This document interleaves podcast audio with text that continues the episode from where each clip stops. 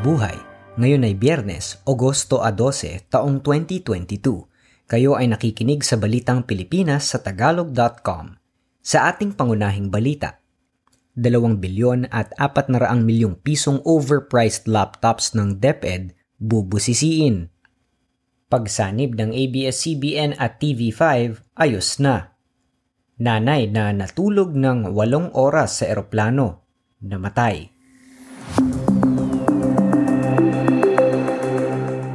Masusing iimbestigahan ng Department of Education ang pagbili ng ahensya ng mga laptops para sa mga guro na nagsasagawa ng online learning sa pamamagitan ng pondo ng Bayanihan 2 na kinokwestiyon ng Commission on Audit o COA. Base sa Audit Observation Memorandum ng COA, ang mga laptop ay hindi nasabay sa panahon at sobrang mahal pa ng presyo. Sinabi ng COA na ang biniling 2 bilyon at 400 milyong pisong mga laptop para sa mga guro ay nagkakahalaga ng 60,000 piso bawat isa at may processor na Intel Celeron na mabagal at luma na. Nilinaw ng DepEd na natanggap lamang nila ang laptop mula sa procurement service ng Department of Budget and Management. Ang kontrata sa laptop ay nakuha ng SunWest Construction and Development Corporation – LDLA Marketing and Trading Incorporated at VSTECS Philippines Incorporated.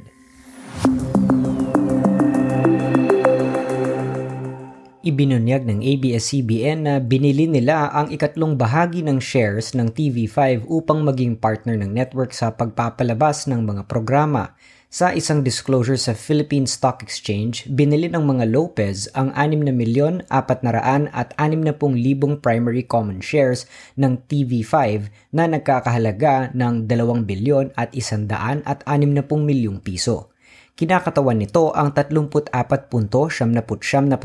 kabuoang voting at outstanding capital stock ng TV5 nananatili naman sa 64.79% ang pagmamayari ng Media Quest Holdings ni Manny Pangilinan sa TV5. Dalawang taon nang nagpapalabas ang ABS-CBN sa TV5 bilang block timer, makaraang tanggihan ng nakaraang administrasyon na pagbigyan ang kahilingan nitong ma-renew ang prangkisa. Samantala, Sinabi naman ng National Telecommunications Commissions na kailangan munang linawin ng ABS-CBN ang mga umano ay paglabag nito bago ituloy ang pagbili sa bahagi ng network na pinangungunahan naman ni Pangilinan. Kailangan ding magsumite muna ang ABS-CBN at TV5 sa NTC ng kanilang kasunduan at mga clearance sa Telecommunications Regulator, Bureau of Internal Revenue, Bureau of Customs at sa Securities and Exchange Commission. Kapag wala ang mga clearances na ito, hahadlangan ng NTC ang kasunduan ng dalawang network.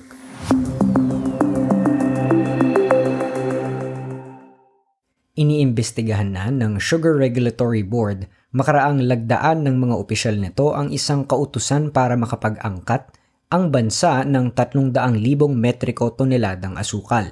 Sinabi ng Malacanang na ibinasura ni Pangulong Ferdinand Bongbong Marcos Jr. ang Sugar Regulatory Resolution No. 4. Lumalabas na ang resolusyon ay nilagdaan at kinatawan ang presidente ni Undersecretary Leocadio Sebastian ayon kay Press Secretary Trixie Angeles. Walang otorisasyon ito mula sa Pangulo dahil hindi niya pinayagan ang importasyon ayon pa kay Angeles. Sinabi rin ni Angeles na nakaangkat lang ng bansa noong Mayo at aalamin pa lamang kung kailangan ng isa pang importasyon sa pagtatapos ng buwan na makakaapekto sa anihan sa Setyembre. Nananatiling pinakamayaman sa Pilipinas ang magkakapatid na C ng SM sa listahan ng Forbes magazine ngayong taon. May kabuuang 12 bilyon at 600 milyong dolyar ang magkakapatid na C. Subalit bumagsak ang kanilang yaman ng 4 na bilyong dolyar. Pumangalawa naman ang negosyante sa real estate na si Manuel Villar sa kayamanang umabot sa 7 bilyon at 800 milyong dolyar. Pangatlo si Enrique Razon Jr. sa 5 bilyon at 600 milyong dolyar. Kabilang din sa top 10 sina Lance Gokongwei at kapatid nito pamilya Aboitiz, Isidro Consunji, Tony Tan Cactiong, Jamie Zobel de Ayala, Ramon Ang at Andrew Tan. pansamantalang pinasususpindi ng Land Transportation Office o LTO sa mga lokal na pamahalaan ang No Contact Apprehension Policy o NCAP upang mapag-aralan at maklaro ang mga patakaran sa nasabing polisiya sa trapiko ang NCAP ay nagbibigay ng kapangyarihan sa mga traffic enforcers ng Metropolitan Manila Development Authority o MMDA na bantayan ang lumalabag sa batas trapiko sa pamamagitan ng CCTV, digital camera at iba pang teknolohiya. Nagrereklamo ang mga may-ari ng sasakyan na may ibang nagmamaneho ng kanilang sasakyan na sila ang kumakarga sa traffic violation ng kanilang driver. Nagrereklamo rin ang mga nahuhuli dahil masyadong mataas ang mga multa at hindi maiparehistro ang kanilang sasakyan hanggang hindi nababayaran ang multa.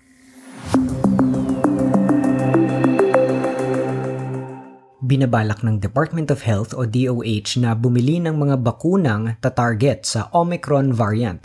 Sinabi ng DOH na ang bakunang ito ay bahagi ng new generation vaccines laban sa COVID-19 na ang partikular na target ay ang Omicron subvariants. Sinabi ni DOH OIC Rosario Vergire na ang bakunang ito na gawa ng Moderna ay malamang handa na sa ikaapat na bahagi ng taong ito. Samantala, sa China, minomonitor ng mga mananaliksik ang isang bagong virus sa bansa na naililipat mula hayop tungong tao. Bagaman at mahigit tatlong dosenang kaso na ang naitala sa China simula nang makita ito noong 2018, ngayon lamang ito formal na kinilala bilang Langya henipavirus o LayV. Naiulat na ang karamihan sa mga naapektuhan nito ay mga magsasaka sa silangang probinsya ng Shandong at Henan at wala namang nasawi. Sinasabing ang virus ay dala ng mga paniking kumakain ng prutas. Sa trending na balita online, ang kasal ay isang masayang okasyon kung saan ipinagdiriwang ng bagong mag-asawa ang unang araw ng kanilang pagsasama. Pero sa China, ang masayang okasyon ay napalitan ng pagkagulat, sigawan at iyakan. Makaraang mapanood ng mag-asawa at ng kanilang mga bisita ang isang special video, nagsimula ang video sa tugtog ng wedding march. Pupwesto ang masayang bagong kasal sa entablado kung saan naroon ang malaking video screen sa punong-punong reception hall. Nagimbal ang lahat nang ang ipilabas ay isang black and white na video ng isang lalaki at babae na nagsisiping sa isang kwarto. Ang babae sa video ay ang bagong kasal at ang lalaki sa video ay hindi ang groom. Kung hindi ang bayaw nito na asawa ng kanyang kapatid na babaeng buntis. Napag-alaman na bago nagpakasal ang bride at groom, nagsama na sila ng dalawang taon at na-engage ng anim na buwan. Pero biktima umano ng domestic violence ang bride mula sa groom kaya't ang bayaw ang naging hingahan nito ng sama ng loob hanggang sa sila ang nagkarelasyon. Nag-viral na ang video noong 2019, subalit naulit na naman ang pagba-viral sa TikTok na may caption na The groom played a video of his wife cheating on him with her pregnant sister-in-law's husband in front of everybody. Sa balita sa palakasan, ang pinakamabilis na babae sa Asia noong dekada 80 na si Lydia de Vega Mercado ay namayapa na noong Agosto 10, makaraan ang apat na taong pakikipaglaban sa breast cancer – ang 57 taong gulang na alamat sa track and field ay ang atletang may pinakamaraming nauwing medalya sa Pilipinas. Nakuha ni De Vega ang 15 gintong medalya sa iba't ibang kompetisyon sa labas ng bansa, kasama na ang siyam mula sa Southeast Asian Games. Sa balitang showbiz, buntis na si Jessie Mendiola sa kanyang asawang si Luis Manzano ang 29 na taong aktres at 41 taong gulang na TV host ay ibinahagi ang masayang balita sa kanilang vlog habang nasa isang chapel sa Benguet. Pinaplano ng mag-asawa ang isang church wedding ngayong taon nang bumulaga sa kanila ang magandang sorpresa ayon kay Menjola. Nagpakasal sina Menjola at Manzano noong Pebrero ng nakaraang taon sa isang garden ceremony. Sa balitang kakaiba, walong oras na kasama ng isang pamilya ang ina ng kanilang tahanan sa eroplano na wala silang kamalay-malay ay mawawala na pala ng buhay habang patungo sa kanilang bagong bahay sa Britanya. Isang nanay ang hindi magising-gising habang bumabiyahe sa himpapawid mula sa Hong Kong patungong Britanya. Si Helen Rhodes, 46 na taong gulang, ay namatay habang nakapaligid ang kanyang namimighating pamilya makaraan ang walong oras na walang malay. Napilitan ang eroplano na bumalik sa Frankfurt, Germany para maibaba ang labi ni Rhodes. Hindi pa malinaw hanggang ngayon ang dahilan kung bakit natulog lamang hanggang sa mamatay si Rhodes. Si Rhodes, ang kanyang asawa at dalawang anak ay lilipat na sana sa Britanya makaraan ang labinlimang taong paninirahan sa Tung Chung, Hong Kong.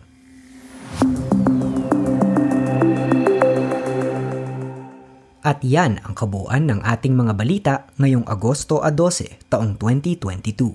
Para sa tagalog.com, basta sa balita, lagi kaming handa.